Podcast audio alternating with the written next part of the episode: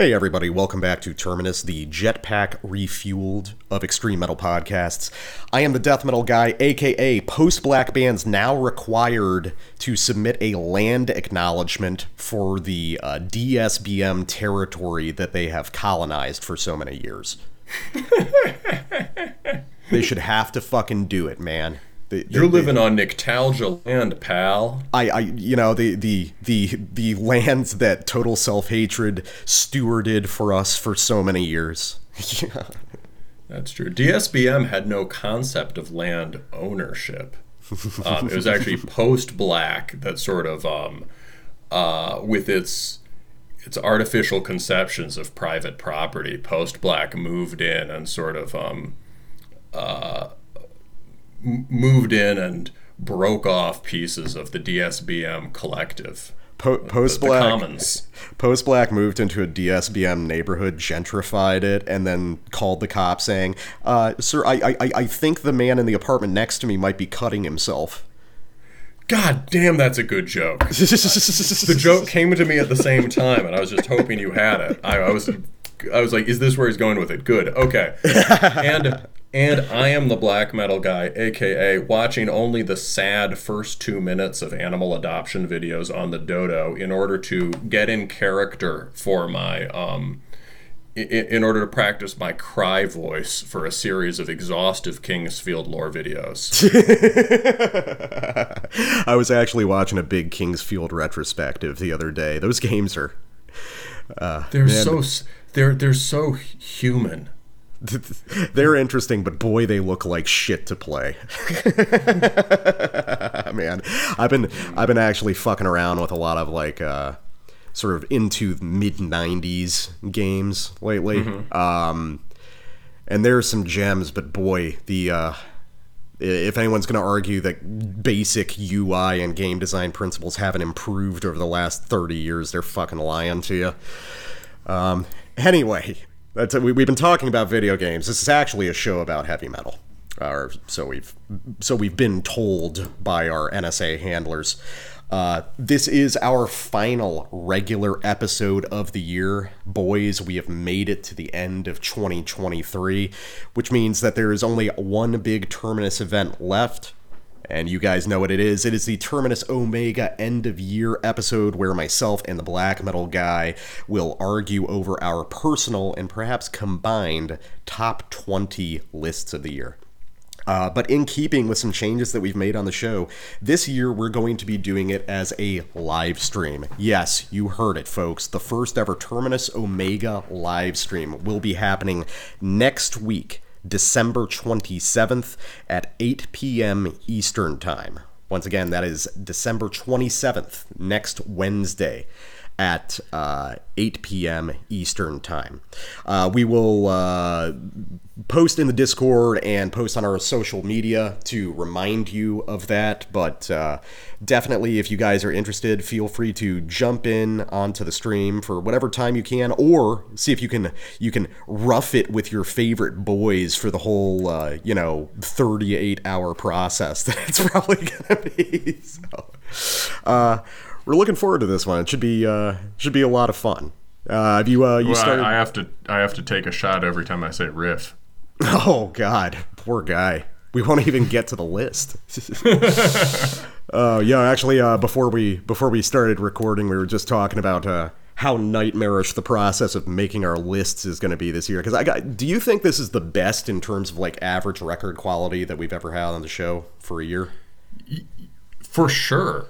Yeah. Yeah. Um, this is a really good year. It's uh, there has been a lot going on in terms of the uh, you know, yeah, in terms of the ba- basic the the genres and sort of trends we've been tracking on the show. Uh, and I think I, I, think just you know we talked about it before, but it seems like there's a bumper crop in part because a bunch of records were delayed.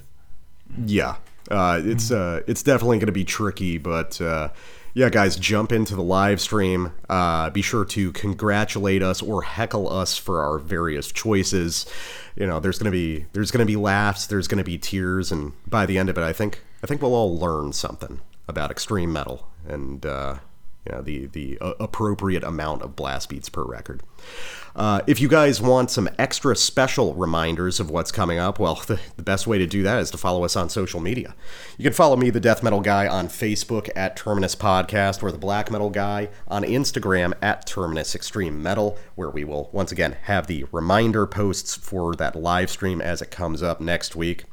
And for those who are particularly dedicated, for only the true and only the strong, you can subscribe to us on Patreon. $3 and up gets you access to our old lineup of bonus episodes, and $5 and up gets you access to the Terminus Black Circle, where uh, we can post memes, talk about our favorite records, give each other life advice, and anticipate the release of Fish Tank Season 2.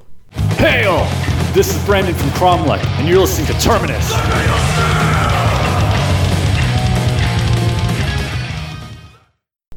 First up tonight, ladies and gentlemen, a uh, another triumphant return in a year that has been pretty great for triumphant returns in general. Uh, eight years past the last full length, we have the return of Demoncy with Black Star Gnosis out now on Dark Descent Records. Uh, this came out earlier this month this is Demoncy's follow up after 2015's Empire of the Fallen Angel Eternal Black Dominion, uh, which was a very cool record uh, because pretty much everything that Demoncy does is really, really cool. Uh, this is going to be a slightly challenging review for me because I am hideously biased toward all things Demoncy and, in general, uh, all things in this old school US Black Death circle. Um, we covered the new Profanatica earlier this year that we were both very fond of. Uh, Profanatica is a band near and dear to my heart who uh, is perhaps on average the best of the bands in this circle, but Demoncy has the strength of the legendary Joined in Darkness behind them, which I think is just flat out the best record that has ever been released in this little sub style of extreme metal. Uh, it is. Uh, I'm at some point in the near future. Uh, I'll try to talk about it on uh, an episode for patrons or something. But it is possibly the most evil thing that's ever been released. Uh, Joined in darkness sounds like something beyond Satan. It sounds like something older and more terrible than time itself. It's just the coolest fucking thing ever. Um, that sounds pretty good. It's really good, but it's it's also a record that's so singular that listening to any other Demoncy is kind of a tricky proposition. You just have to understand that that is a record that you can put out once in a lifetime, and you know fundamentally everything else has to be graded differently. The thing is, the rest of Demoncy's output is really, really good also, and Black Star Gnosis isn't different in that sense. Um, for those who aren't familiar, Demoncy trades in a similar sort of music to Profanatica, Von, uh, Black Funeral, all these stalwarts of early primitive U.S. Black Death. Um, but the devil's in the details, uh, pun not intended. And Demoncy. Come on. Ah, okay, it was a little intended. Come on, I'm just being a cute guy. Um, Demoncy. Uh, has always been a little bit colder and more remote and a little bit more traditionally black metal than, uh, say, Profanatica or a lot of the other bands that we would associate with this style. Um, and I think that they are a, a, a, pretty good way to maybe get a more traditional black metal listener into this substyle and uh, appreciating some of the idiosyncrasies of it. But um, black metal guy, I know that I've talked your ear off about Demoncy in the past, but have you ever like listened to them? I think I listened to some of um maybe Enthroned is the Night or mm-hmm. something and in thought it was cool. Uh it did sound so we've talked a lot about how this whole style um and you've you've emphasized this uh how this whole style of USBM is really uh in terms of the the riffing and harmonic ideas and the attitude and the tone uh, much more rooted in death metal than the uh, Scandinavian and other European black metal stuff, um, with the exception of maybe you know Archgoat and Beharit, who have a lot to do with this American style. Um, mm-hmm. But the um, Uh, and you know, you we've referenced the um, uh, the the J Dog interview with uh, Paul Ledney, um, where he he talks about that specifically that this is supposed to be death metal, um, and so I can hear when I heard that earlier Demoncy stuff, it definitely um, you could hear things that sounded like uh, Scandinavian black metal riffs in it in a way that you can't with Profanatica. Um, uh, it does seem like you know the first first record is called "Within the Sylvan Realms of Frost," right? So maybe there's a bit more influence from that stuff in Demoncy, and there are a few. There are some riffs on this one too that sound a little bit more traditionally black metal. Um, it is definitely colder than Profanatica. I, I would say I find it I, I find this one less engaging than the Profanatica record. Uh, now maybe that's because I have um may, maybe a higher tolerance than some black metal people for or, or like not a higher tolerance. I actively like like really chunky, heavy, brutal stuff. Uh, and it's on the more punkish side of death metal. So he- hearing that from the Profanatica made a lot of sense to me. Um, this is very um, very austere uh, and the there's a cold the, the tone is much thicker than the cold tone you would get from scandinavia but it's very t- cold um, it's very sort of slideshow of riffs writing um, Yeah. is there a drummer do you think or is this drum machine This is a drum machine. Uh, Demoncy's lineup is odd. It's always Ixithra as like the main guy, but some records are solo and some are with a band. And he plays live with a band, but I believe this is a solo record. Yeah, so I think this is um I would I would say that like this isn't like converting me to a massive Demoncy fan. I think I would have had to be into them from when I was younger for that, you know what I mean? Uh I think I'll have to hear Joined in Darkness. Um but uh it's cool and uh, there were parts of the record where I listened the first time and felt legitimately bored, but then when I went back and listened again, uh, especially in my second sample, Cosmic Curse Expulsion, I was like, oh, okay, well, this has got to be the worst song on the record. And then I went back to it and it was like, maybe going to pull it for a critical sample or something. And it was like, hey, this is actually good. So there's a lot of, um, there is in these simple, highly chromatic buzzsawing power chord riffs. They can sound like other bands' kind of um, throwaway gestures, the kind of default riffing you get in war metal. But each one of these riffs is fully, uh, fully intended. It's a direct statement. It's been worked on, and uh, is interacting meaningfully with the riffs around it. Uh, so that's pretty cool. Um, yeah, I, I would say this is cool. I'm glad I heard it, and we should talk about it more. Yeah, um, I, I definitely, I definitely get what you mean uh, in terms of this being less engaging than uh, Crux Simplex by Profanatica. It, it, it just fundamentally is. Uh, Demoncy, uh, Profanatica is in a sense very live music. And Demon Demoncy is very dead music. Uh, Demoncy uh, sounds very deliberately flat and cold and mechanical in a way that Profanatica can sometimes, but Profanatica is more of like a a, a, a sort of broken old piece of industrial machinery, and mm. Demoncy is sort of clean and calculated and precise and written to a grid. And it's um, it's in space.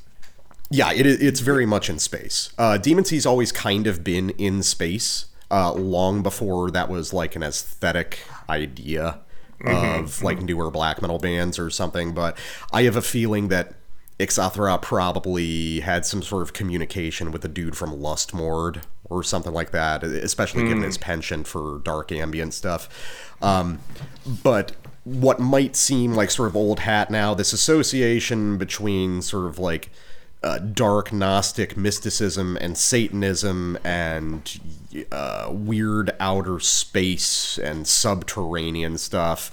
Um, Demoncy were really sort of one of the first bands to put all that stuff together. Um, sorry, that makes sense. No, no, I was just that makes sense, and that would have like really influenced, say, bands like Inquisition, for whom that is now central to the lyrics. Oh yeah, definitely. Um, and we also have to remember that uh, one of the things that makes Demoncy so distinct in that regard is that Ixithra is like really a, a, a true believer. Um, this guy is a uh, a very dedicated occultist who has been doing Demoncy for about thirty years now. Um, this guy's really all in on it, and I think that one of the things that appeals to me so much about Demoncy is that even in these riffs, which can be sort of arbitrary and gestural, there's a a weight of force and belief. And just the the knowledge that these things are so deliberately composed even in their reductive stripped down simplicity gives them a sort of outsized power. Um, there's uh, most demoncy is oriented around very simple trem riffing but uh, you know, a, a, lot of it related to those dark Dorian ideas that you'll hear in uh, that that you'll hear in Profanatica or later bands like Prosanctus and Fairy and Paimon Gate, but um, with very strange note placement, uh, strange elongated rhythmic phrases for individual notes, and a, a strange warping around the root note that'll occur. Uh, Joined in Darkness, in particular, was dotted with very simple but very off putting time signature play that is it's the sort of thing that you would accidentally arrive on as sort of an amateur guitarist, but here they were being pursued very deliberately. Um, the overall effect of this record in particular is something very deliberately stripped down and almost a an almost rebooting of the band in a sense to arrive back at the band's earliest ideas of these sort of monotonous tremolo riff and drum machine compositions that start in a sort of arbitrary location, end in an arbitrary location, and present themselves as fragments of this sort of like limitless continuum of darkness, which I think is really cool. I like that. Uh, yeah, I mean, it goes with the space thing. I think that Ixithra would probably say that all of these songs are like, you know, you're just getting a, a look at something that stretches infinitely, you know, before and after. You know, the infinite riff idea we talk about, but driven toward nefarious purposes. Um, So, with that in mind, uh, let's listen to uh, just the first full black metal song on the record, Ipsissimus of Shadows. Uh, most of the tracks on this record are pretty short, just around three minutes long, uh, and they're pretty simple, just three or four riff compositions. So, let's just listen to the whole thing and see what happens.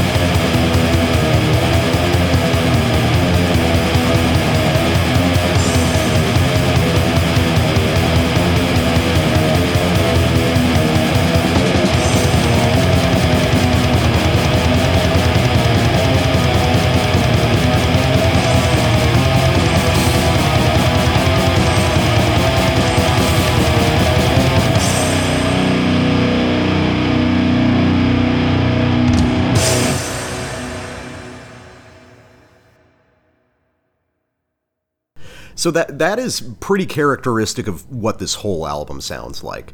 I mean, that is that's a song that is oriented around really just three riffs, uh, and the first couple are just very straightforward little Profanatica style numbers. But it's really all about that third riff that dominates the the middle toward the end of the track. Um, this this elongated sort of darkly neoclassical Dorian figure with an A B variation, and the B variation is just based off of a a slight weird elongation of one of the notes in the concluding phrase. But there's a tremendous amount of impact and how it swings into the one of the next repetition as a Yeah, result yeah. of it. Um, this is gonna it's kind of a left field comparison but i don't think it really is. So we talk about profanatica uh, we talk about all the associated acts around that we talk about black funeral but something that i compare Demoncy to a lot actually is mortician in the way that uh, in the way that the music is executed. You know oriented around the drum machine as an organizing principle um, almost arbitrarily selected intervals on guitar. Um, and we also have to keep in mind that Mortician was, in some sense, like connected with a lot of these bands because uh, John McEntee from Incantation was briefly in. Uh, uh, was briefly in Mortician as they started. Paul Ledney knew the guys from Mortician, and uh, as we've talked about on the show, Mortician has something to do with um, early primitive grindcore and Celtic Frost, which a lot of the guys in you know Profanatica and Seed were also drawing off of. So there's a whole pool of bands here who are playing around with similar ideas in these sort of like dark occult uh, extremely raw styles of death and black and grindcore um, and it's just something that i've been perpetually charmed by so listening to Demoncy now listening to him execute music in this manner in some sense feels extremely current especially with the revitalization of um, scrappy, blocky, one man black metal projects that sort of went by the wayside for a good chunk of the 2010s. But it's also just a return back to how this was executed in the early 90s. Uh, and I, I, I think that that unstuck from time quality is something that really appeals to me. There's there's something timeless about this style of extreme metal, and uh, I think that's why it sticks with me so so much to this day. Would you say that stylistically it's doing the same thing as he's doing with the riffs, right? The riffs are supposed to be, right, or the song as a whole, right, is a uh, brief sort of um, snapshot or cross section of a of an infinite process, a thing that you know, a, a thing that existed before and after the song will keep existing. And do you think like there's a similar thing where the the style as a whole is supposed to be this kind of um, uh, uh, frozen cross section of eternity? I, I don't know if it's deliberate. Not deliberate, maybe. No, yeah, not supposed to. But does that make sense to you? Like they've achieved the same thing on a stylistic level. It has that kind of disciplined stasis about it. I think so because I, I think that Profanatica songs and Mortician songs and Von songs all operate uh, under the same principles.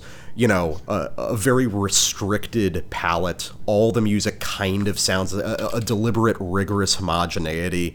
Um, and in the same sense, it's almost the same principle that Ildjarn works under. You know, or Yeah. uh, early Burzum works under. Uh, this is these are these are guiding principles of early extreme metal that never go out of fashion. I think if if you're into this music enough. Yeah, and I think in the '90s, um, this would have been understood as having a lot to do with something like Burzum or Ildjarn, or even, I mean, despite the different social milieus, like like the first two Darkthrone records, for sure, or or Transylvanian Hunger in terms of how rigid and uh, sort of um, uh, looping it is. Uh, you know, I'm looking at his first record, and he's got tracks like "The Final Battle for Our Once Glorious Midgard," So it's it's not as um, he doesn't have the sort of uh, he he doesn't have the chip on his shoulder about Norwegian stuff that uh, Ledney does. Um, no, I think I think and- Demoncy and Black Funeral were the most amenable to European styles of Yeah. that scene. And and I think a lot of fans would have heard the obvious similarities, right? In terms of the, you know, we often now associate Burzum with where Burzum was going, which is basically Belus, as Varg has made clear. Uh, and so with stuff on the more lush stuff on Filosofem or the most pagan sounding stuff on the early records, but there's a, just a lot of like sawing, dissonant. Uh, um, frantically repeating riffs, even on um, Hvis lyset tar oss. Um, you know, it doesn't really directly sound like Hellhammer, but it's uh, you you can you can hear the connection. Um, I, I have something pedantic to say, which is that the riff you're talking about as Dorian, um, I think it's not, or at least it's not what I meant by that term. And so here there's a second correction. I also have to make a correction of myself. Did you ever see that guy who commented on our Argoslent review? And he said, uh, Argoslent does not use Dorian so much as um, Aeolian mode. Oh, okay. And I looked it up and I was like, God damn it. I've been confidently calling it the wrong fucking mode the entire time. Um, so Are- every time we've talked about what? yeah, isn't isn't Aeolian uh, just like one or two notes off of Dorian, if I recall correctly? Aren't they all one or two notes off from each other? I just re- I, I feel like I remember those two being pretty. I mean, I, I They're pretty assume close. this guy's correct, No, but yeah. no, no. What what you're not wrong, dude. What it is is apparently it was associated at one point in history. It was called the hypodorian mode for below Dorian because it's supposed to be a. Uh, um, it's somehow harmonically closely related to the Dorian. Um, Okay. But Man, I'm gonna have to learn like actual music theory instead of faking my it's- way through it. it's the one basically it's the one because it's the aeolian or the natural minor it has the it ends on two whole steps so it's got that epic space from the minor six to the from the flat six to the seven and then from the flat seven to the root right Mm, okay. you know so you can go like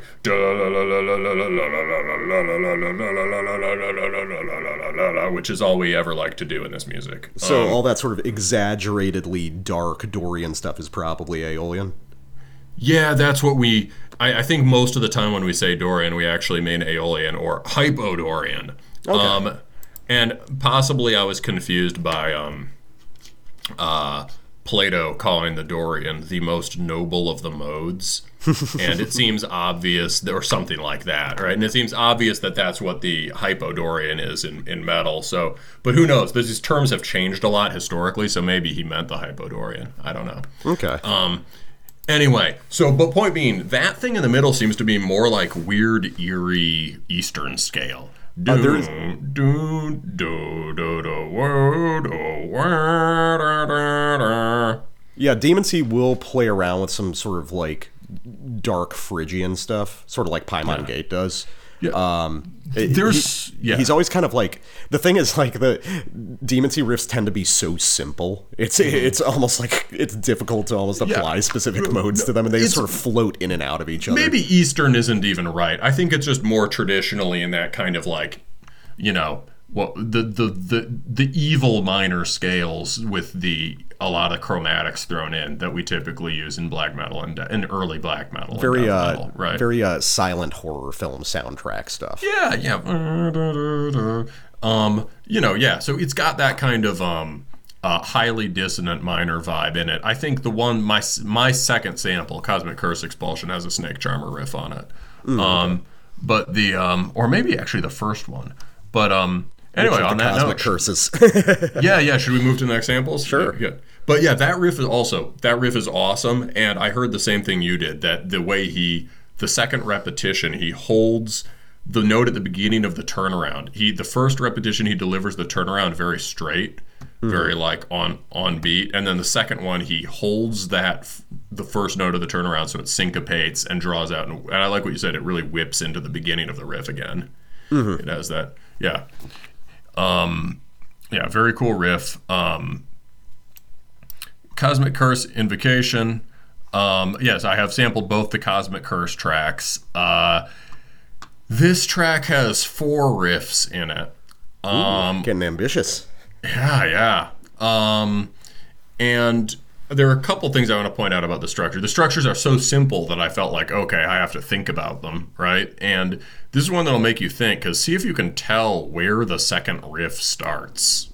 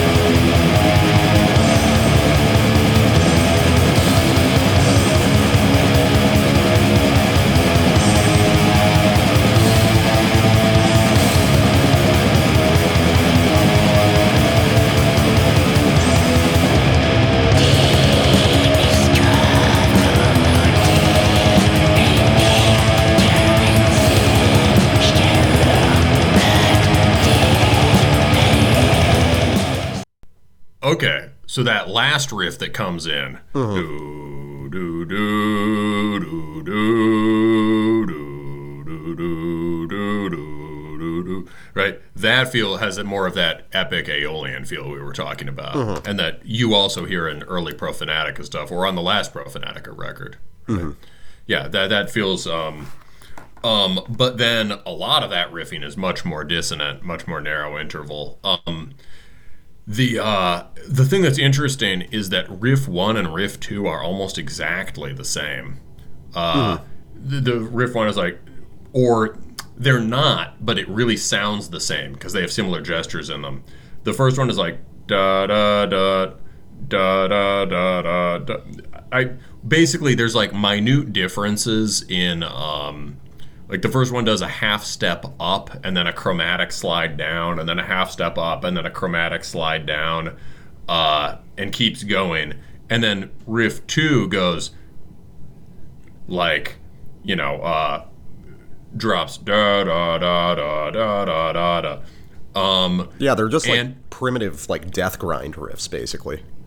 Yeah, yeah, and there's they're written. They both have the same kind of da da da da chromatic drop in them, and so it, you you hear them as the same riff basically, but the second one is like has twice as much detail in it, and it, it turns around with the da da da.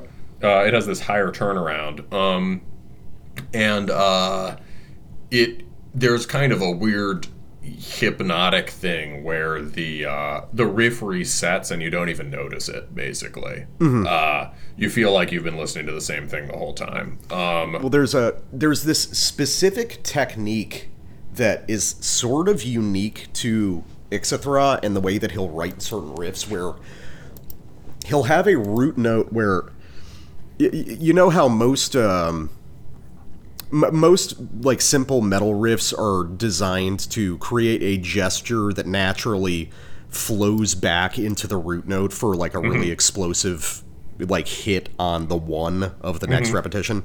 Ixithra will write riffs where he gets back to the root note prematurely um, and he'll just sort of double it up so you never get that immediate impact into it. And you you think that you're like hearing a weird time signature or something at first but you know it'll be like on the frets it'll be like one three zero one one three zero one. So he'll he'll hit the root note on the four um, which sort of dislocates everything in a weird way so i think that's some of what you're hearing here Oh, yeah, yeah, yeah. That's um, that's something I wanted to get. That's a very good way of putting it. So, I- Ixithra, like Ledney, has he does the thing. It's you pointed this out in Ledney, right? Ledney will do his chugs not at the beginning of the riff, or uh, he won't he won't drop to his his.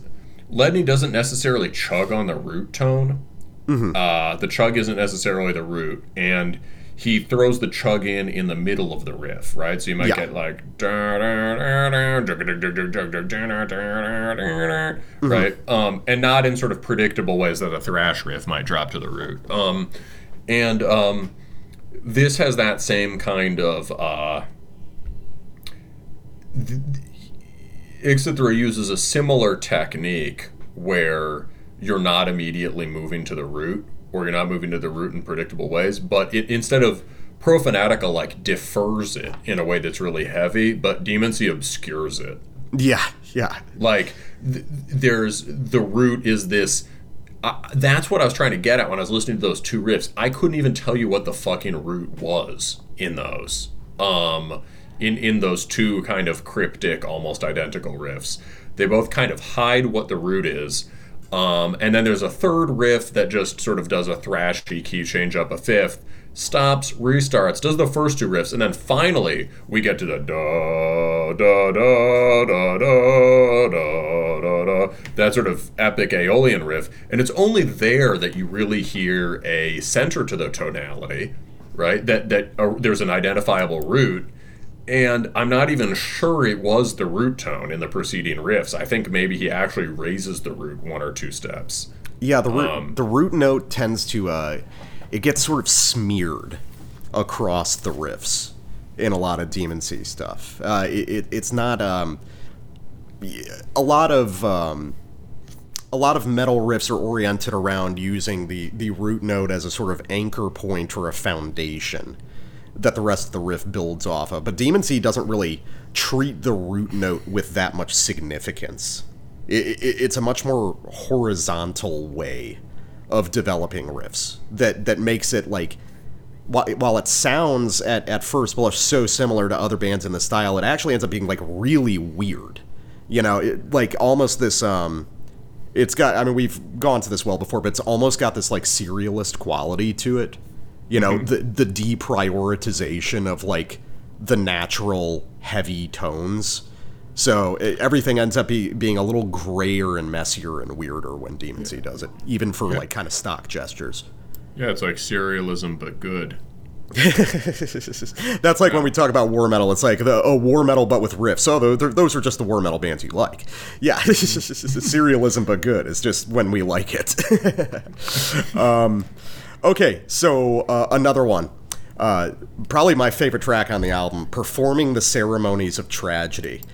Um, this one is basically just a death metal song, and uh, Demoncy is awesome when they're fast, but they're at their best when they're very slow. Um, big chunks of Joined in Darkness are like borderline funeral doom tempo, and I think that Ixithra has a special ear for those kinds of tempos. So let's listen to what happens when Demoncy basically just starts a song with a section from Autopsy.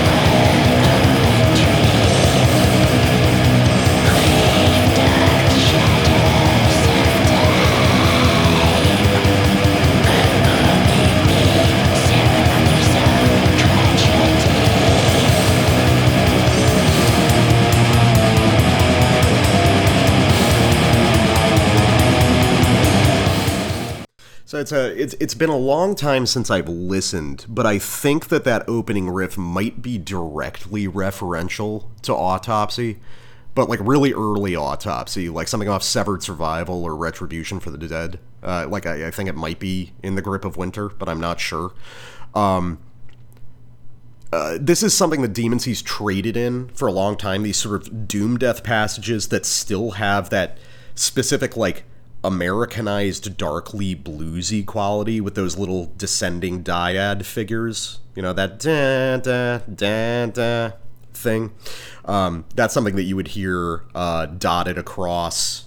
Um, dotted across slower songs on Joined in Darkness, and it has never really gone away.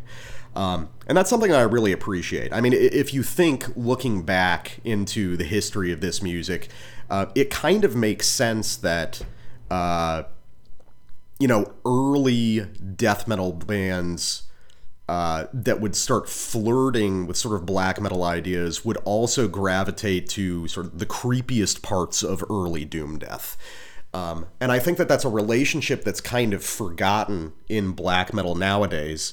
Um, you know, the doom death that you will hear associated with black metal is going to tend more toward the Peaceville side in a lot of cases. But I think that Ixithra makes a really good argument for how maybe it would be cool if that was a, a continuing part of the legacy today.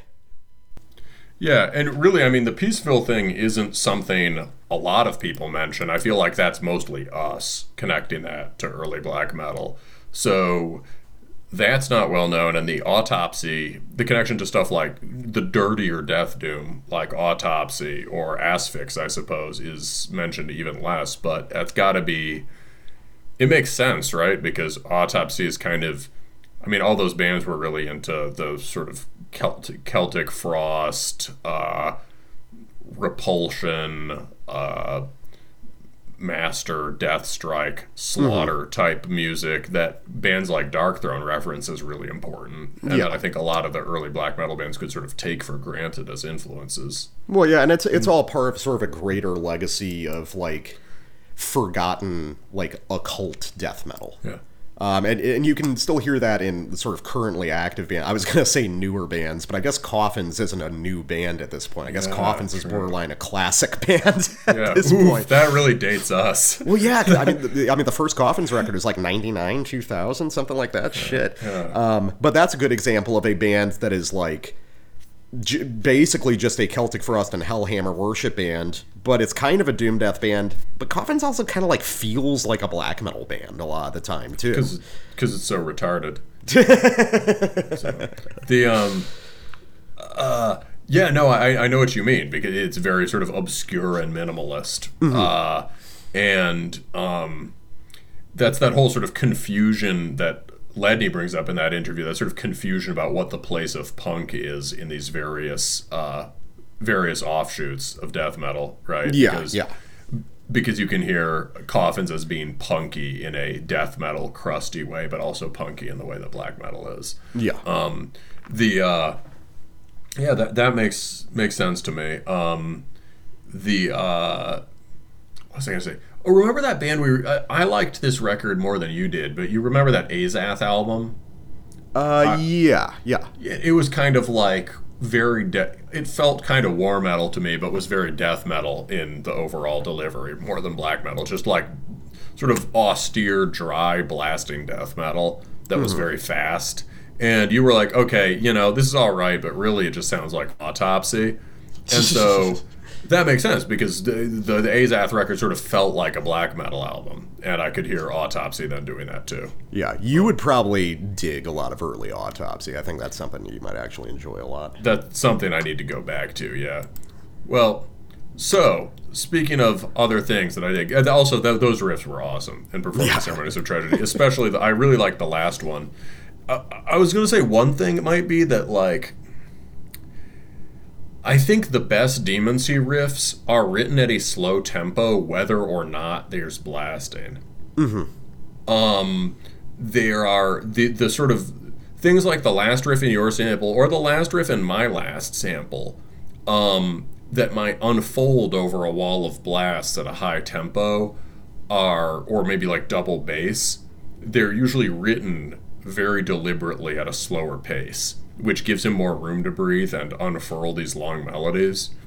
Uh, whereas the faster, um, often the blasting that has more convulsive riffing is maybe less interesting.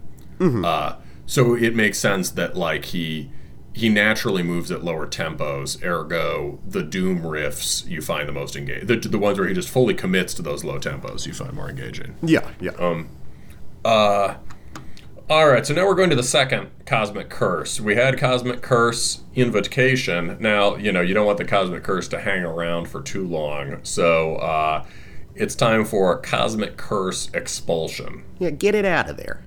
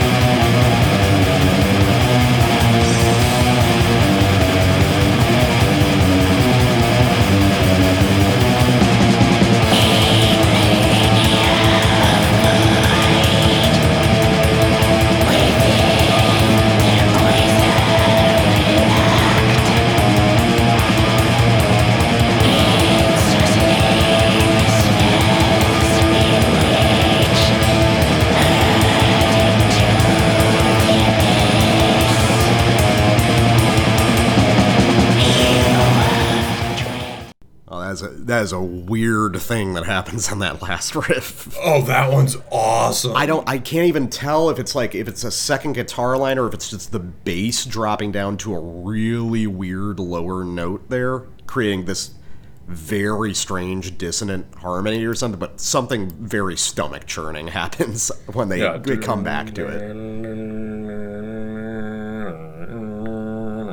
It's he's sustaining um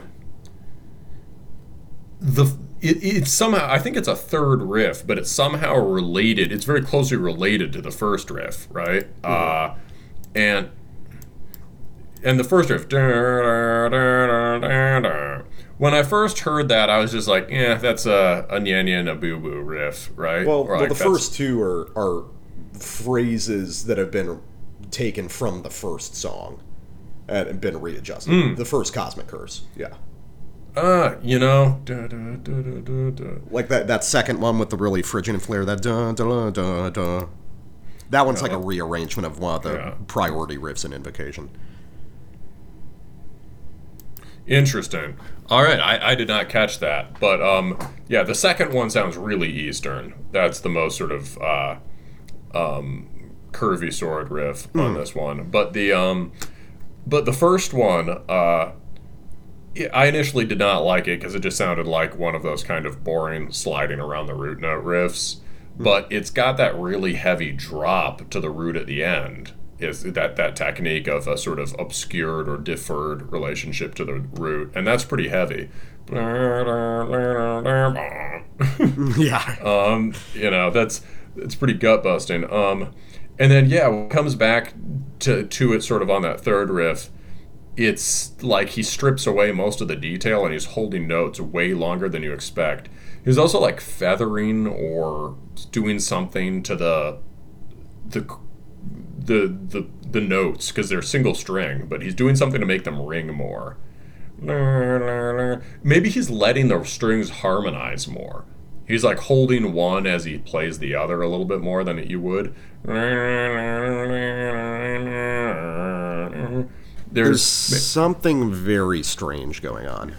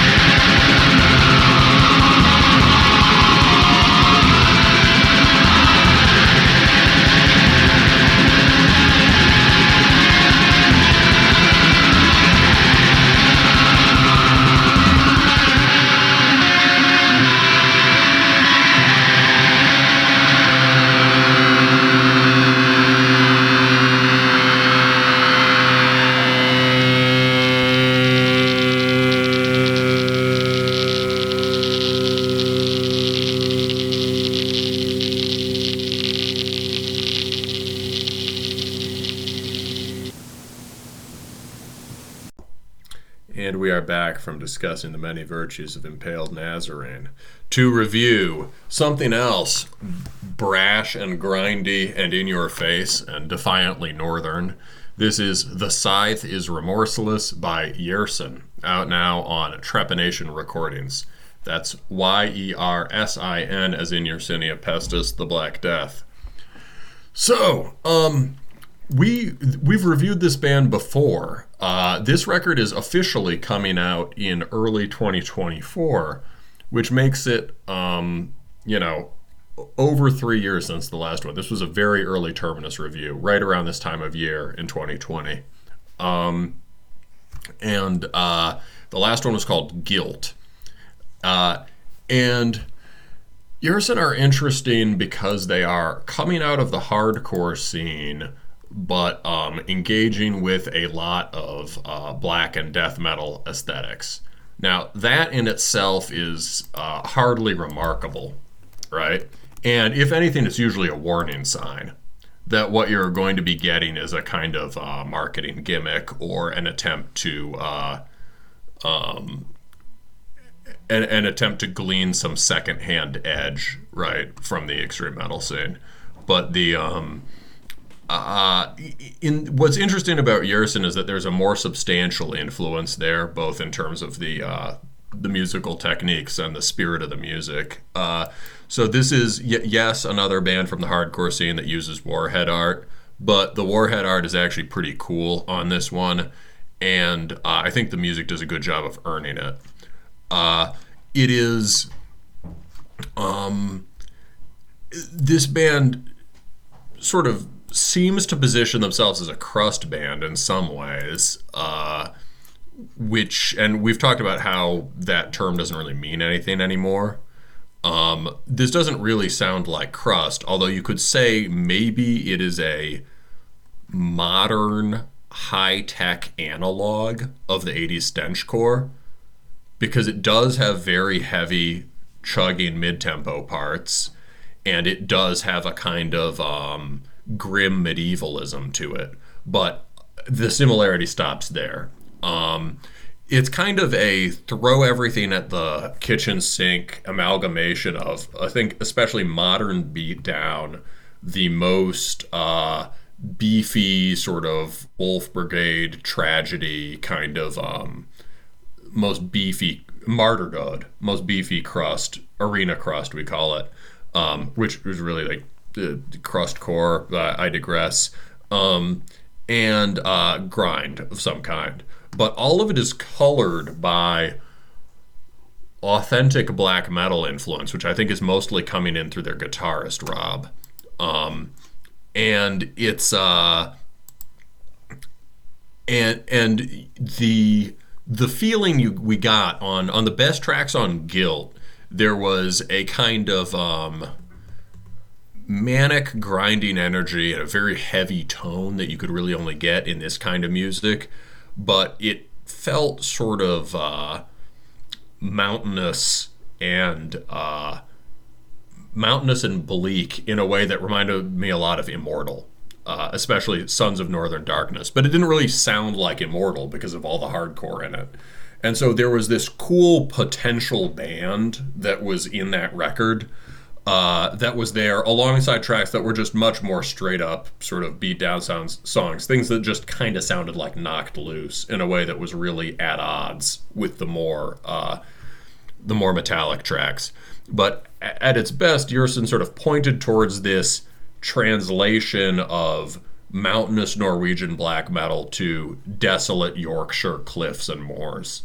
Um, and I think this record is a. I, I don't know if it's all the way there yet. We'll talk about that, but this is a big step in that direction. The metal has been much more blended with the uh, the hardcore elements, and there's more of a continued atmosphere throughout the record. Uh, um, the last one had some kind of um, you know the song title the kind of jokey throwaway song titles you would get in grind or screamo bands sometimes there is unfortunately one of them here, uh, the death metal guy. You want to point it out? Uh, Lust for Crust is pretty unforgivable. Yeah, yeah. That's That's that's one for the scene. Um, it is un, un, the riffs are really good, so it's unfortunate that it has the kind of like throwaway crowd pleaser lyrics. However, the um, the rest of the record has a much more serious bent to it, um, and and that's reflected in the music as well. So uh, I, I really enjoyed this. Um, it's got the it's got the kind of um, really satisfying tone that is fun about those modern crust records or beatdown stuff while also having enough uh, texture and dynamism in the guitar work for me to find engaging. Um, but you know there's definitely still some uh, some things they could work out. Uh, death metal guy what do you think of it Uh, so I, I think this one, like you said, is a lot more put together than Guilt. Um, you know, Guilt definitely sounded like a band that was still trying to find its footing in terms of sound. Uh, now, uh, th- this one sounds a lot more established, and Yersin as a band has a much more distinct identity. Um, it's still not something that I'm super into, but I would, I'm, I'm willing to cede that as just sort of a personal taste thing. These guys are after things that I'm not particularly interested in, but you know, that's that's not an issue with them. That's just a, a personal matter. Um, what I think Yersin is really after, uh, the dominant influence on this one uh, sounds like Nails to me. Um, Yeah. If anyone remembers Nails, you know, the, the biggest band in the world for like six months. Um, yeah that's true but I actually like A/B tested it. I went back and uh, listened to a little bit of uh, "You Will Never Be One of Us" today, um, and Nails, unsurprisingly, is also a band that I'm not really fond of. But they had their place in the sun for a while, and it is kind of interesting that even after their sort of wild success, there weren't many bands that followed in those footsteps, trying to pick up and carry forth that sort of like um, grinding HM2 hardcore with a, a, a sort of anthemic quality to it that they stake their claim on. And that seems to be what Yersin is after, augmented by more substantial death and black metal influences.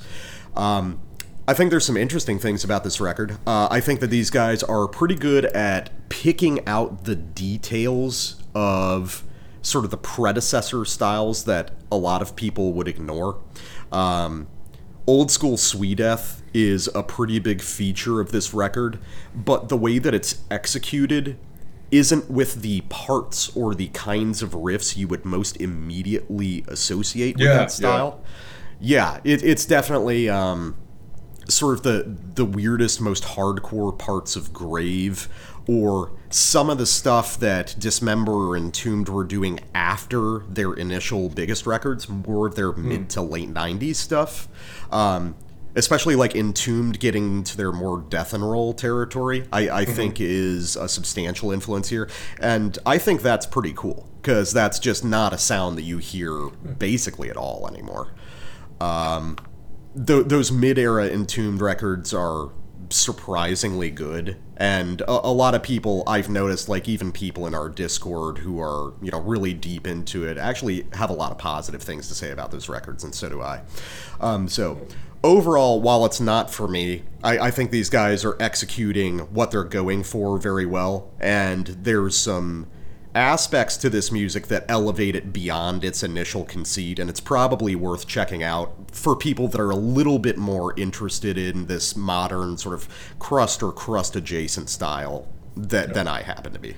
So, what you said about Swedish death being implemented in an unusual way, I think that's something I was going to say too, but from a, a a a different angle. Like the other thing I hear is a lot of the more melodic parts of Dismember, um, or uh, really just a lot of Slaughter of the Soul. But it doesn't sound like Slaughter of the Soul worship metalcore at all. Um, I think it has to do like it's what you said. This is what you said about nails and about this record is perceptive, right? It's not it's blasting HM2 hardcore. Most of the HM2 hardcore kind of lumbers along or moves at deliberately down tempo. Um, This has a lot of um, this has a lot of blasts that are slowed to be heavy, very fast D beats, and then um, sort of doomy slow parts. But none of it rhythmically moves in the way we're used to either from uh, melodeath metalcore or from like heavy HM2 hardcore. Um, so it's got this. Uh, it's bringing all those Swedish death metal influences uh, to a completely different format. That yeah, maybe has more in more in some ways more to do with like Nihilist or Grave, which really do sound kind of grindy. Um, and also linking them up more with black metal. Like a lot of the really epic riffs on this record sound like Immortal, but they also kind of sound like At the Gates. Yeah, and, So- and it's interesting, um, especially in the distance that we've grown away from some of those pivotal records. I was actually, I, I think I was listening to uh, Slaughter of the Soul the other day, uh, just because it had been a lot of years since I'd last heard it, and we've talked about how that's actually a cool record. Um, which it is. I mean, we've come far. You know, when we were coming up, it was it was so decried, you know, by people as you know being the uh, the source of uh, American melodeath metalcore that got so popular in the 2000s, and it is. But Slaughter of the Soul is actually a a far more challenging and complex record than you would think, given its influence on much simpler, more straightforward bands. Um, I think that it's just been uh, it's been so many years since most of us have heard it. We think of it as many more steps away from original at the gates than it actually is. Is it Yeah. more accessible than, you know, terminal spirit disease? Yeah, of course. But it's not fucking Killswitch Engage. It's not Black No, Dahlia I mean, murder. you even the whole- I I mean, the the beat on the title track almost nobody has ever imitated. They're doing a six eight beat, but they do it with the regularity of a thrash beat, um, rather than like the standard six eight gallop thing. That's really unique. I mean, there's just uh, people take for granted the quality of the riffing, right? The ornate neoclassical riffing. Uh, If you want to get a different take on that record, people should listen to tracks like Cold. Um, which and you can hear there, oh, this is like the same kind of shit Dawn was doing. It's just in a much more punchy, hardcore influenced format. yeah. Um, yeah, At the it's gate- a cool the gates- record, and so At the Gates' great crime was getting adequate production, basically. right, right. And um, so Yersin has um, some of that reminding us that At the Gates was actually really cool and prox and very closely related to a lot of things that are cool about black metal. Um, so uh, without further ado, we're talking epic riffs. Um, let's go for the first track, Triumphant. Um, and here you can hear that mountainous atmosphere. Think of the things that they're doing that create a sense of huge vertical spaces.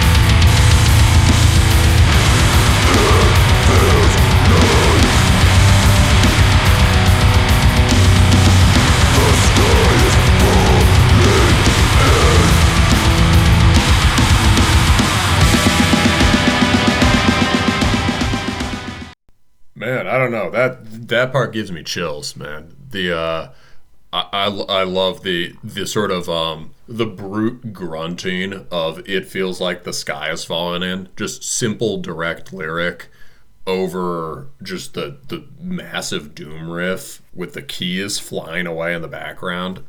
I love that. Um, I will. I will The, say this uh, is.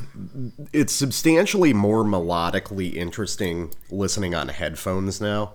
Uh, Hmm. I had I had just listened to this on speakers prior, and I I think that you.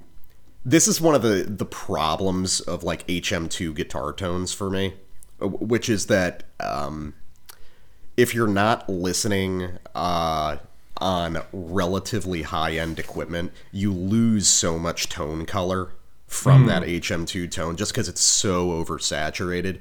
So, like most of the D beat riffs on this record, if you're just listening on relatively low quality speakers, just sort of blur together. oh, they're just gonna sound like Jogo Jogo Jogo. Yeah, because because a lot of what he's doing now that I can hear it a little bit better. Oh, so he's using like black metal chord phrasing, like Yeah. like Shoutrog type diatic Yeah. chord phrasing, and that's where the melody is coming from. That gets lost on like car speakers.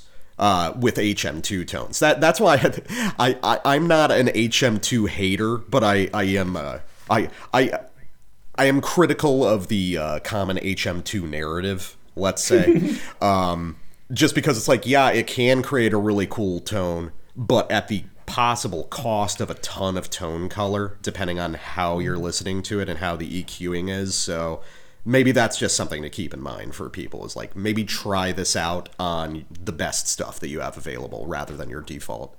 Well, that's interesting because usually I'm the guy who listened on speakers, and you're the guy who listened on more high-end headphones. And I've this time I've only listened to this record on headphones, and I've just been like, "Damn, this sounds great," because you can hear all those layers. You know, you can hear, you can hear. I mean, I think the um, uh, yeah, the key thing is that um, but but yeah, I, I hear what you mean as a as a thing for the band to consider, right? How are you producing this? I think if it can, you know, if you can't hear it on laptop speakers, that's one thing. But like if you lose the tone on car speakers, which are usually pretty or or large scale, were you listening in your living room or like in a car? Uh, I was I was listening to it uh, in my car and uh, just sort of like computer Yeah. speakers. Okay, yeah, computer speakers aren't maybe going to do it, but like you, you should be able to pick up the details on a car speaker, right? Because those are like big, those are usually pretty high quality. Yeah, but the problem they, they tend to sort of like boost bass by default because they have dedicated subs, so you can get Mm, Yeah. some issues there. But Okay, this yeah. is pure autism shit. Right. Well, the bass is already pretty boosted on this. So the so cool things that happen there, right? You get the um yeah, oh so over the D beat you could hear the textured black metal chord. And As you said, it sounds really Finnish. The only thing in Crust that really sounds like that is Martyrdöd's more recent stuff. Um oh, there's also a band called Facade from the U.S. F A S A D who who do that pretty well, but in a more screamo way. But um, yeah, you get this, you get that thick, heavy power chord tone, but with all the embellishment of the sliding harmonics from black metal. Um, and a thing that Yersin did before that I like a lot, which is these staggered blasts with slashing chords across them. Sounds really cool. Uh, and then there's a neat misdirection. They play that dum dum da da dum da dum dum dum da da dum. That that sort of doomy slow riff. They play it, but it's a it transitions into a just a a beatdown riff that's rhythmically and melodically very different. Um, but the m- melodic sort of momentum from that phrase gets transferred to the keyboards, and the keys just go crazy. They're using this very sophisticated modern patch that sort of sounds like keys and then sort of morphs into a strange choir or something. Uh, but it's um it's this sort of is this me- this wandering uh, Aeolian melody that is uh, completely detached from what the guitars are doing, and it reminds me a lot of those flyaway riffs that you brought my attention to in uh, "Following the Voice of Blood." And things like that. It has a really sort of deranged Polish black metal vibe. Um, I, I know, you know, I, I know this. I know Rob listens to in, enjoys the Temple of Full Moon stuff, and uh, and it also reminds me of like the most nuts BBH stuff, like Rundagor or something. Yeah. So it, it it's wild hearing something like that in a. Uh, it's wild hearing something like that over a beatdown. and Well, that's I just mean, that, that's that just ful- designed for you. I was gonna say that fulfills a certain fantasy I didn't know I had. Um, but uh, that um, very much designed for me. The beatdown itself is really well written too, in that it kind of um, uh, it he's piles on extra notes in places you wouldn't expect uh, to make it much heavier. Um, and then yeah, it just rolls out into, and then the doom riff comes back. By doom, I really just mean slow riff. It's just a slow black metal riff. It really was is it's like it's a Mountains of Might or like Blashyrkh Mighty Ravendark riff. Mm-hmm. Um, and that comes back, and then they turn that too into a beat down, dung dung dung dung dung, uh, with the with the grunts over it. So super super cool to me. Um, and in that big slow riff, you can hear uh, other secret ingredient of the guitar style here, which is uh, you know inverted power chords in the way that Immortal uses them. So remember when we reviewed Sons of Northern Darkness, and they do like, "Ugh, we're the tyrants." Yeah. right? They're just sick ringing inverted power chords. Rob does a lot of really cool stuff here with um, with the the sort of um, the noise surrounding the note in the, in the guitar playing. Yeah, I feel you. Um, all right, let me get to one. Uh, let me get to the title track. Uh, this is uh, when I heard this one, I was really intrigued because, uh, like I said up front, this is reminding me of parts of '90s Swedeath that are completely forgotten. Um, there was a big propensity, especially after the first couple records by all of the seminal um, Swedish death metal bands, to move in a direction that was, if not imitating, at least informed by the proliferation of groove metal stuff over in the US. Um, but it's articulated in a very different way. So let's listen to The Scythe is Remorseless and pay attention to the main sort of chuggy verse riff here. And you can definitely imagine how this is like grave responding to the existence of Machine Head uh, back in the mid 90s.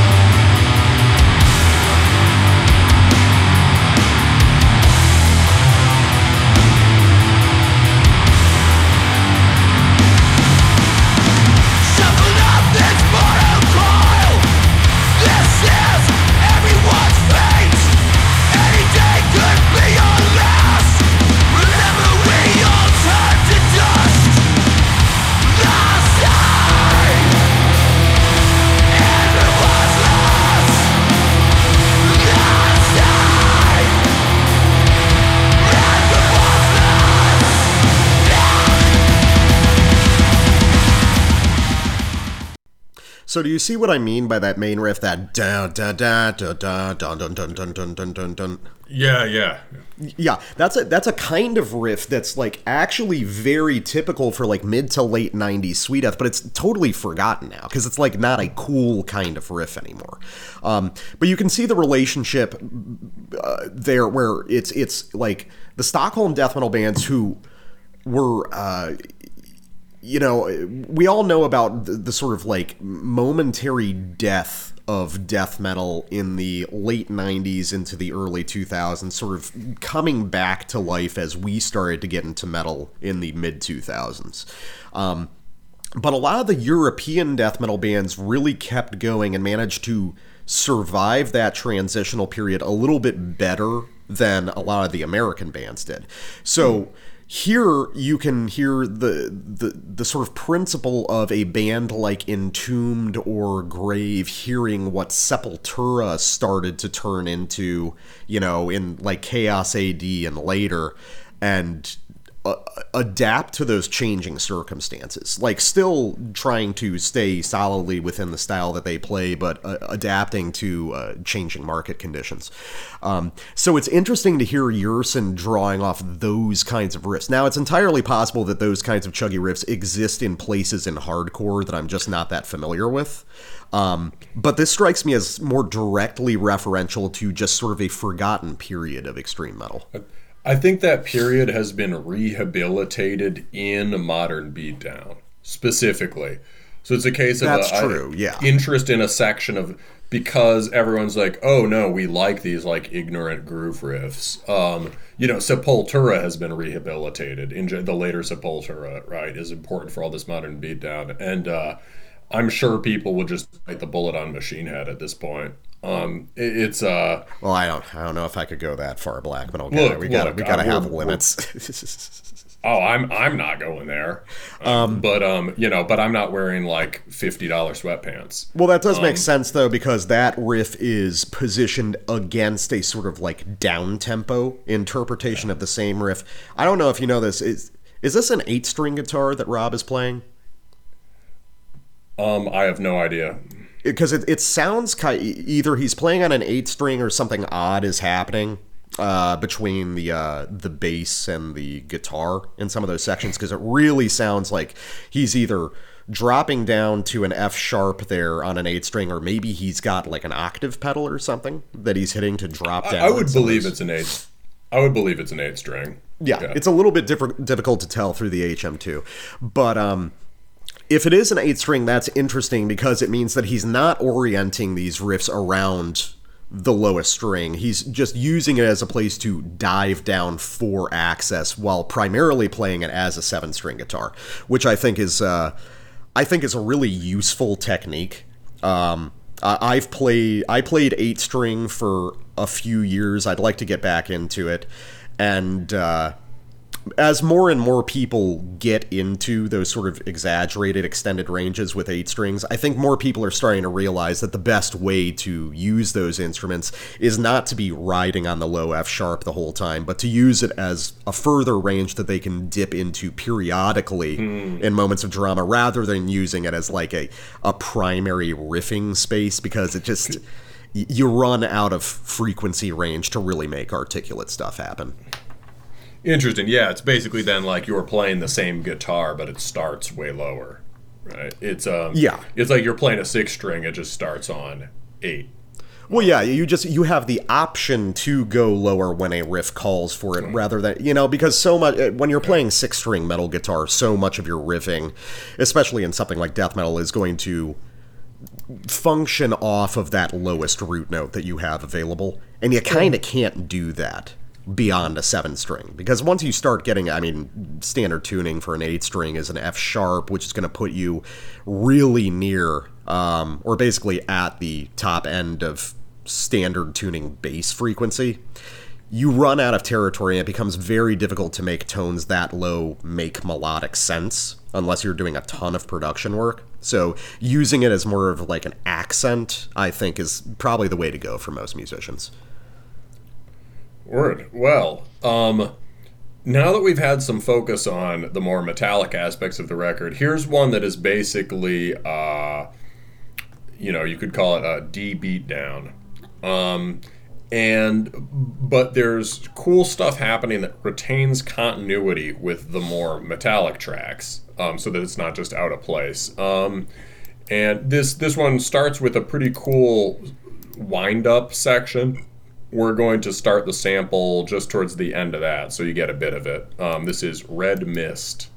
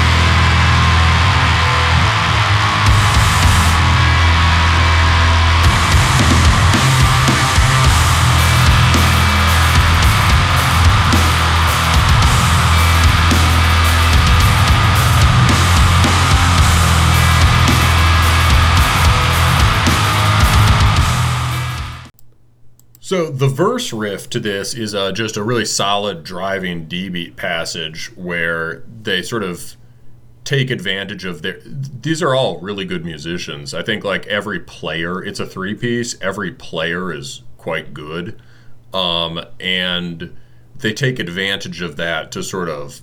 Uh, there's there's maybe a little more shape to the uh, to the riffing than you would often get with a D beat riff at that tempo. Um, it has more of the it has more of a like elaborate Swedish death metal shape, but it's a cool it's a cool D beat, and you also have the contrast between the slashed chords, which are uh, aren't being sustained as much, and the driving drums. Um, but so it sort of seems like it's anchored around that, but really the focus is everything else, especially that wind up riff at the beginning. Now that I'm listening again, it seems even more central. We were. T- saying to you just as we started the sample, like that really just is like a Sepultura riff, right? Down, down, down, down, down, down, down.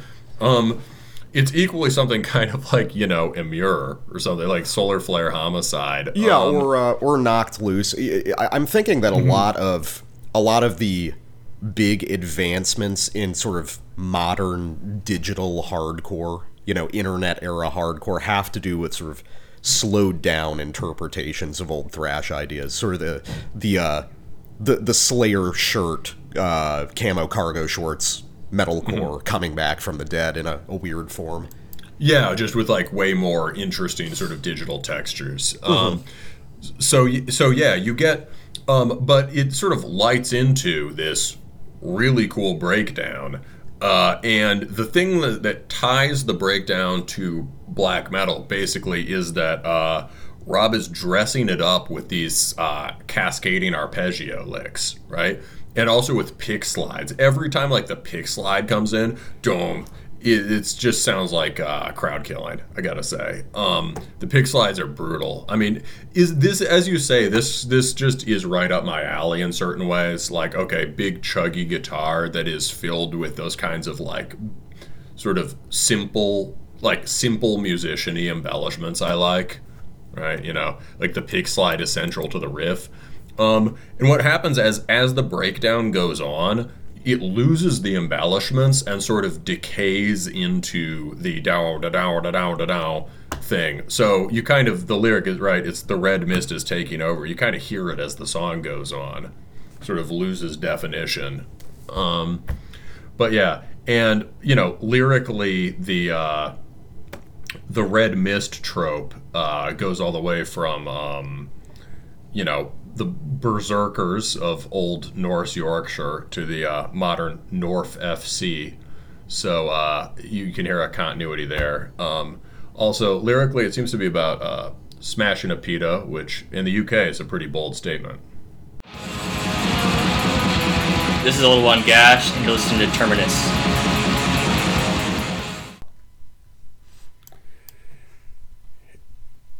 And we are back from uh, discussing the prospects of Elcrost, a related project, to bring you Blood Serpent, Bestial Extermination, out now on House of Ygra.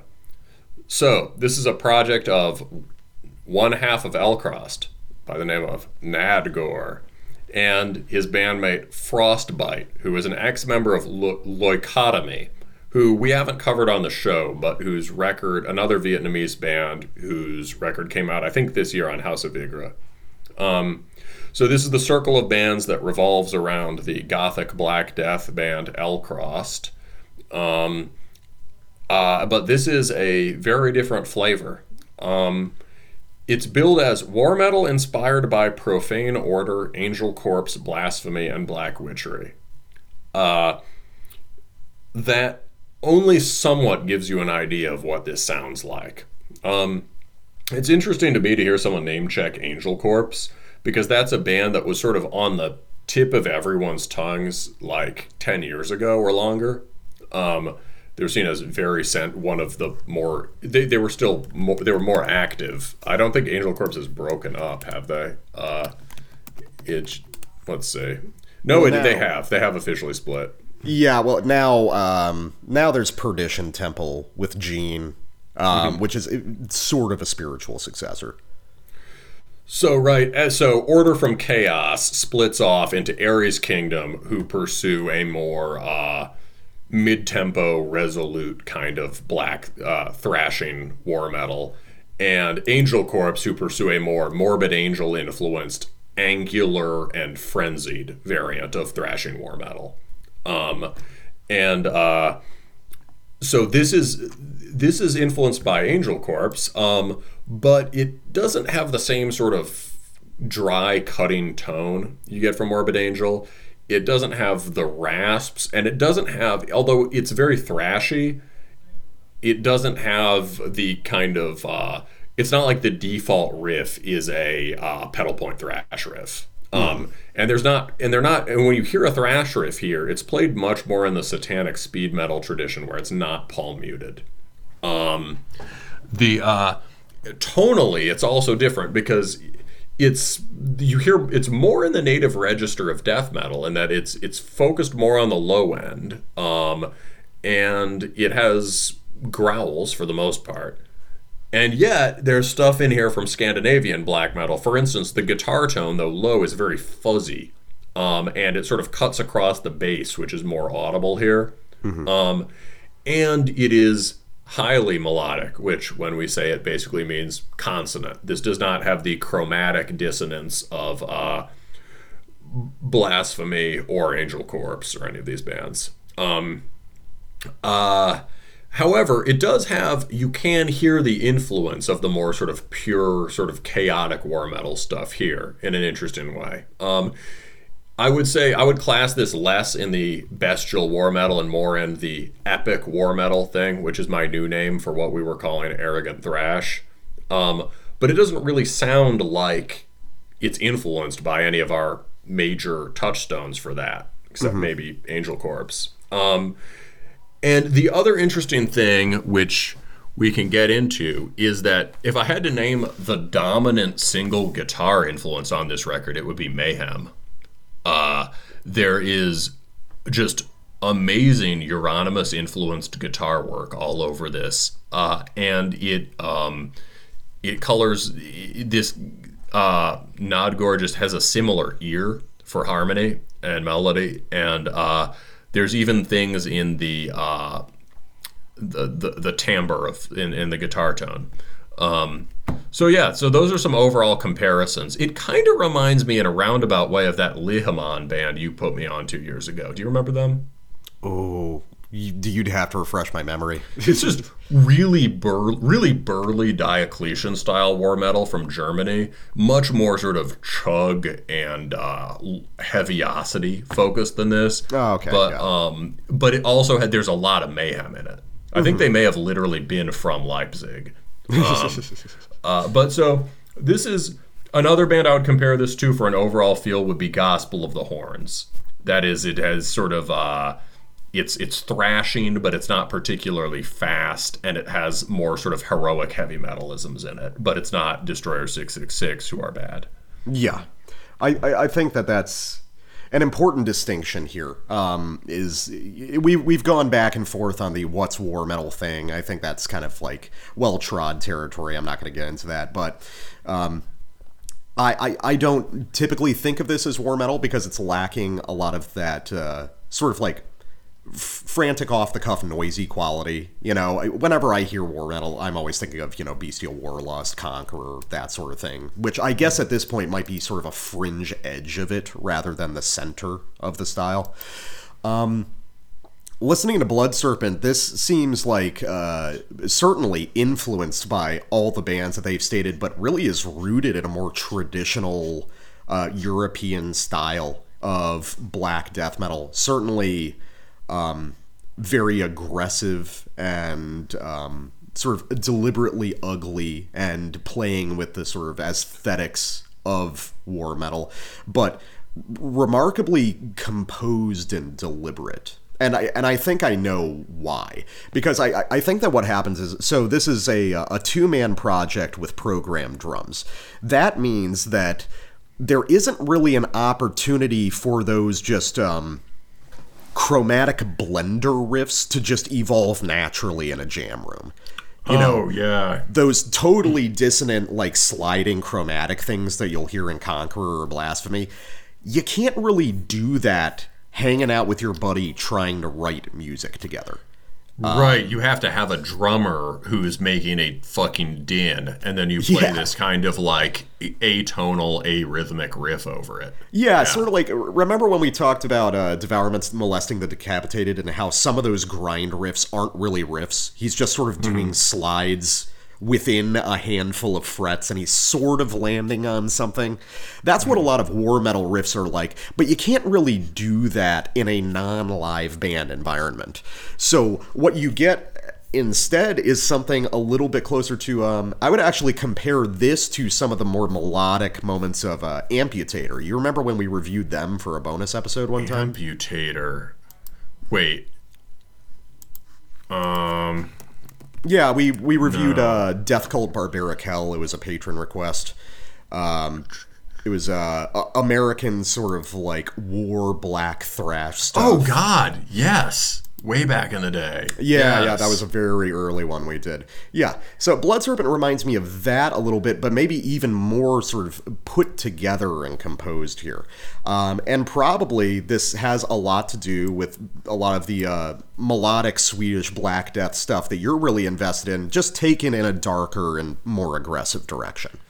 Um, I think this record's a lot of fun. Uh, before we got on, I said that you know there's there's blessings and curses associated with the technology of any era of music, and this one is a blessing because you know without the internet you don't get a couple young guys in Vietnam making something like this.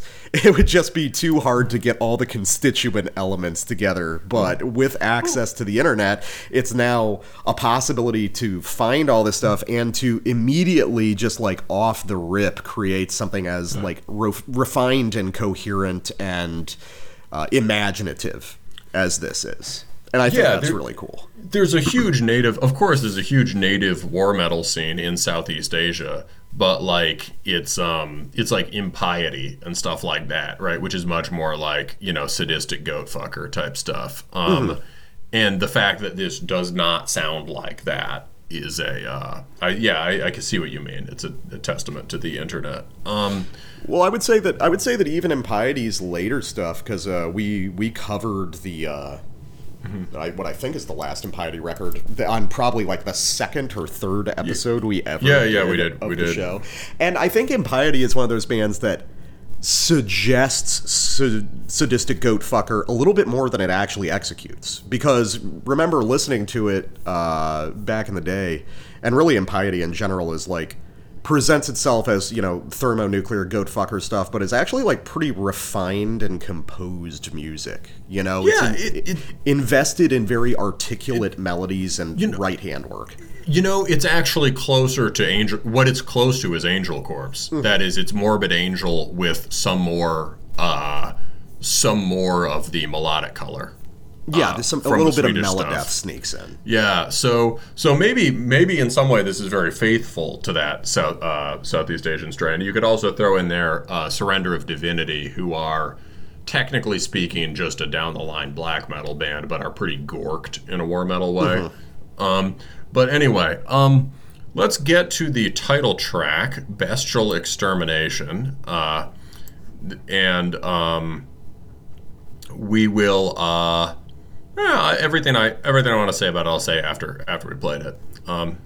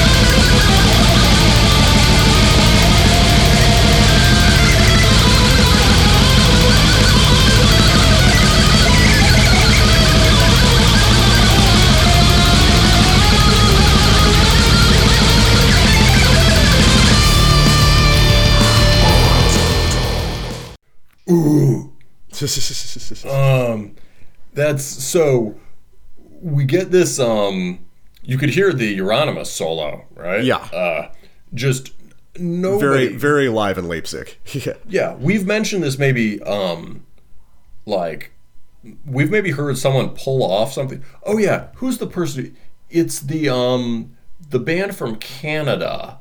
Uh basically nailing a Euronymous influenced guitar style is almost impossible. Nobody bothers doing it also. Uh uh, Sorghum um, yeah, Sorghum right? Yeah. had this really thorough understanding of the most unhinged side of the Euronymous style, and this is the only other. I mean, uh, Blood Serpent is the only other band I've heard that has a similar. Uh, Similar understanding of what was cool about Euronymous as a lead guitarist and as a guitarist in general. Um, it also has a bespoke uh, riff under the solo. always good And yep, and the riff has, as you say, yes, it's got the sort of Swedish Black Death in it, maybe stuff like Necrophobic, which is probably flowing over here from Elcrost. Um, but it, it also, there's an ear to the note choice there, to the more Aeolian, uh, you know, sort of uh, noble sounding riffing that um, really just sounds like Euronymous' ear for those intervals, um, where there's still some connection to death metal, uh, and it's um, it, the thing that they get about the Euron. Well, I'll talk about it more on the on, on the last one. I think the next one, it's the, the my last sample is more, even more prominent. Um, but uh, it's got this awesome solo. The other thing I want to highlight, middle of the song, has this uh, right. I mean, that's almost rain and blood. Um, but uh, it's it's got this. Um, it could just be locked in over a driving thrash beat, but that only happens for 20 seconds. Instead, there it's this dropout part that merges into the beat, and then the beat drops away again and it works as kind of this chrysalis for the song to metamorphose. It there's some sort of like redirection of momentum that happens there that is very cool and I would say mature, except older musicians often don't bother to do shit like that. Well, I think I think that what's happening is um, there's uh, sort of related to what I was saying that these are two guys trying to create something that's kind of like chaotic war metal. Um, so special care has been given to do very weird stuff with the drum programming with with the I believe the intent being to simulate some of the sort of uh, off the cuff weirdness of a lot of war metal drumming, but because it's programmed, it ends up coming off very differently. Um, Just because, like, the, these are not. Um, not sparsely programmed, but not especially humanized programmed drums. So a lot of the strange stop start stuff that happens doesn't come off with these sort of uh, organic, um, you know, flick of the wrist touch that a human doing it would. So things tend to have a, a more lurching industrial feel, giving these moments that are supposed to sound sort of unhinged and weird a, a definitely weird and alienating quality, but not maybe the same one that was intended, which is kind of unique. It also because they're playing to the drum, you know, playing to these the drum machine. It means that there's a kind of locked in classic heaviness that you don't get from a war metal band, where you're kind of just like in a vacuum that wants to kill you. Um, the um, this is so a great example of that is the end of that. You get the blasting solo with the you know the the sort of gothic riffing underneath, and then just um, you just get this big galloping six eight thing, and you can headbang to it. Um, throughout this record, there's a concern for headbanging, and parts like that remind me of another uh, band we haven't mentioned, Aura Noir oh yeah, yeah. like there's a big um I, I sort of poo-pooed that stuff for a while but i went back to it on damian master's recommendation and i actually really i liked it back in the day i, I still like it um it's uh there's this kind of um uh uh, a, a nastier, less retro chic take on black thrash, basically. Um, that has a lot of these kinds of um, big uh, sort of slanging and banging uh, headbanging parts. Um, so anyway, that's that's a, a characteristic. They never miss a chance. Uh, Blood Serpent never miss a chance for headbanging. Yeah, and uh, well, that's definitely going to be part of my first sample. Um, so I want to go to Wielder of Pestilent Flame, which is probably my favorite track on the record. Um, I think the most interesting thing about Blood Serpent to me is whether whether intentionally or just as a result of trying to do war metal in sort of a, a format inappropriate for it, you know, two men with a drum machine. Um, there's a lot of stuff on this record that sounds very attached to like traditional heavy metal to me. Uh, there's a lot of trad stuff. There's a lot of like early, like pre 1986 thrash stuff. Um, and on Wielder of Pestilent Flame, we're going to start uh, a couple minutes into the song. We're actually going to get to a section that just sounds like uh, sort of an, uh, a very old school first three albums Bathory section, including the the holdover bluesy motorhead bass line that you know would be all but it, kinds of techniques that would be all but expunged from extreme metal by 1989 so i'm curious and i'll, I'll have to ask the guys about this you know were these deliberate callbacks to this era or is this the result of like trying to meticulously recreate original war metal stuff but as a result of the relative lack of chaos and clatter, these ideas just come through much more directly than they would otherwise.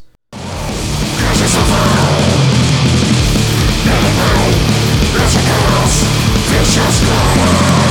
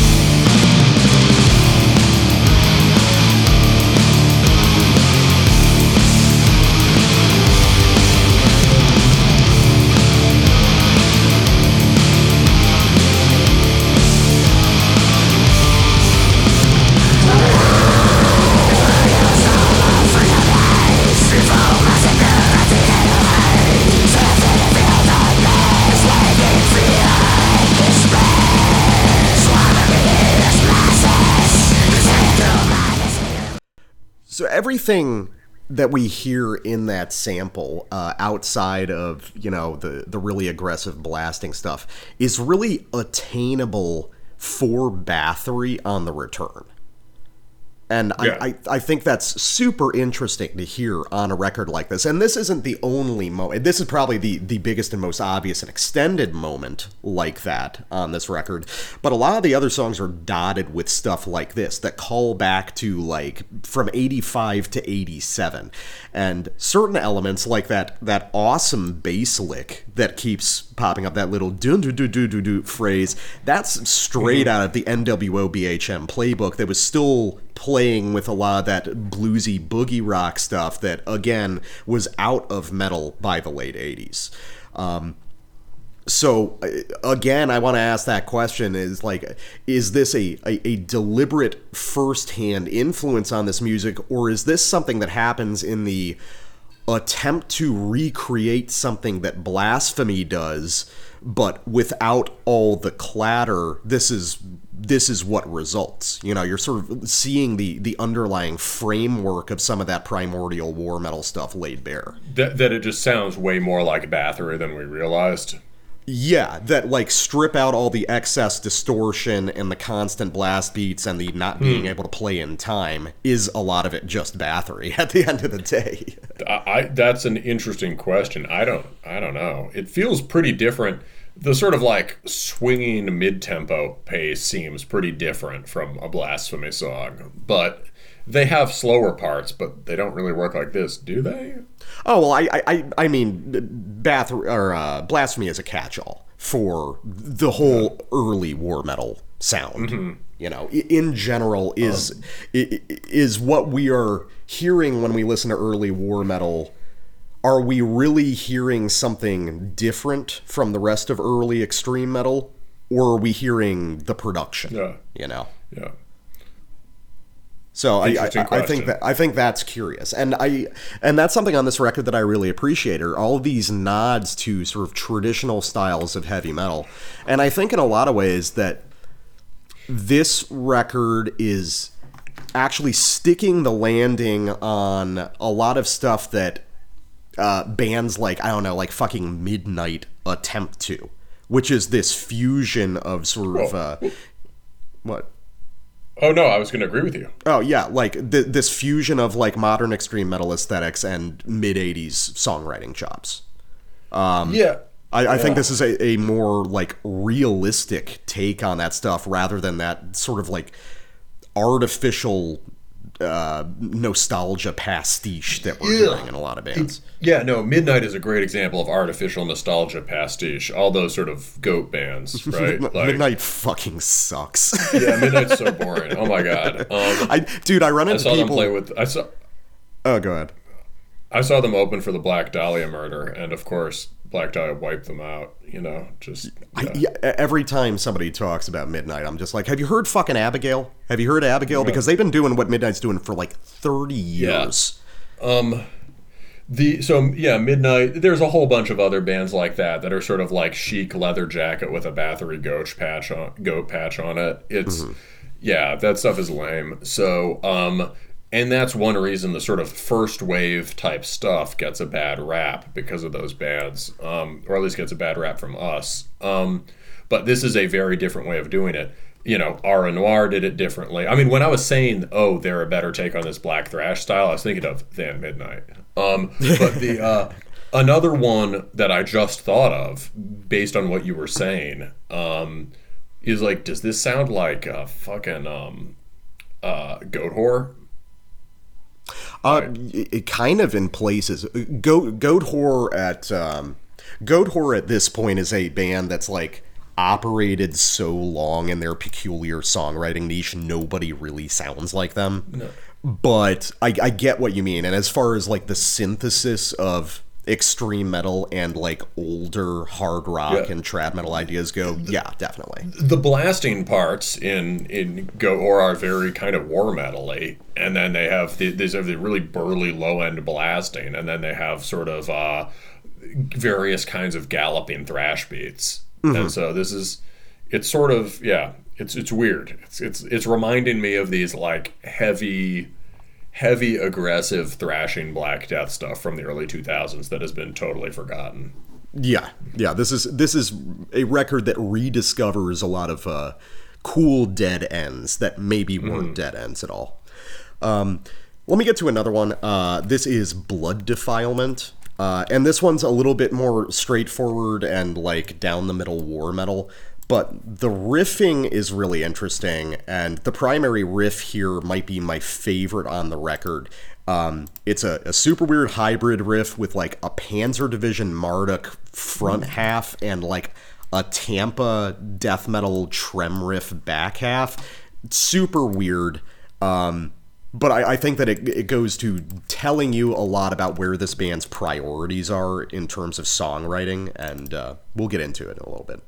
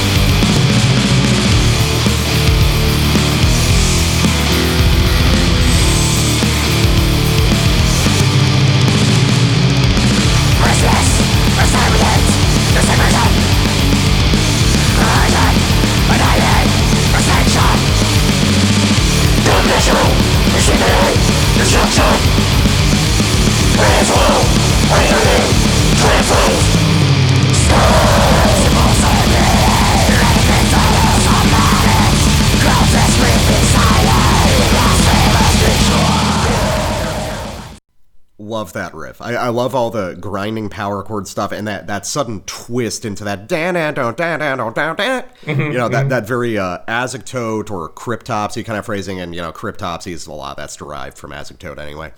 Um, pr- proving once again the, the, the thing that it took everybody, you know, I, I think it's established now, but it took so many years for everybody to realize that the legacy of Tampa is Morbid Angel, like 30 paces in front of basically every other band.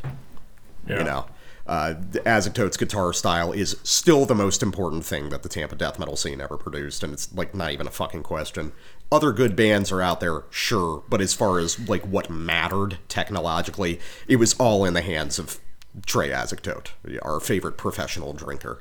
Um, so I, I think that what is happening on this record is uh, a, a songwriting technique that we have we've talked about plenty on the show, which is about how if you want to sound like a band or a style, you don't listen to that style, you listen to the constituent influences that made that style or band. Um, I think that Blood Serpent, in their effort to sound like war metal have gone back and listened to all the things that fed into war metal. Stuff like very early morbid angel um, uh, very early black metal uh, you know primitive mayhem stuff and bathory a whole host of early black and death metal as well as a lot of holdover thrash and heavy metal stuff that have basically been forgotten from the equation. And what has come out of all that research process is their own take on war metal that does not merely sound like every other war metal band because anybody who listens to that pantheon of influences will take different things away from it and uh, have different points of emphasis based on their own personal taste. Which is why if you try to make a band that sounds like Revenge, it's going to fucking suck. But if you listen to all the things that Revenge listened to, you're going to come out with something that doesn't sound like Revenge, but is actually good.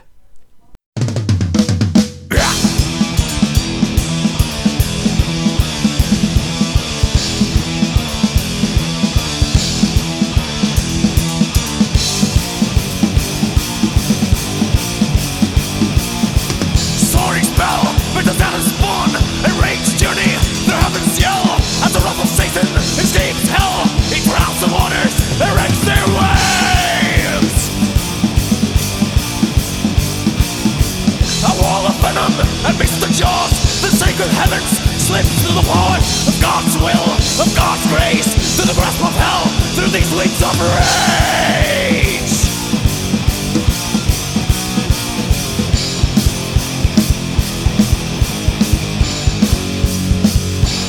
Black metal jaw In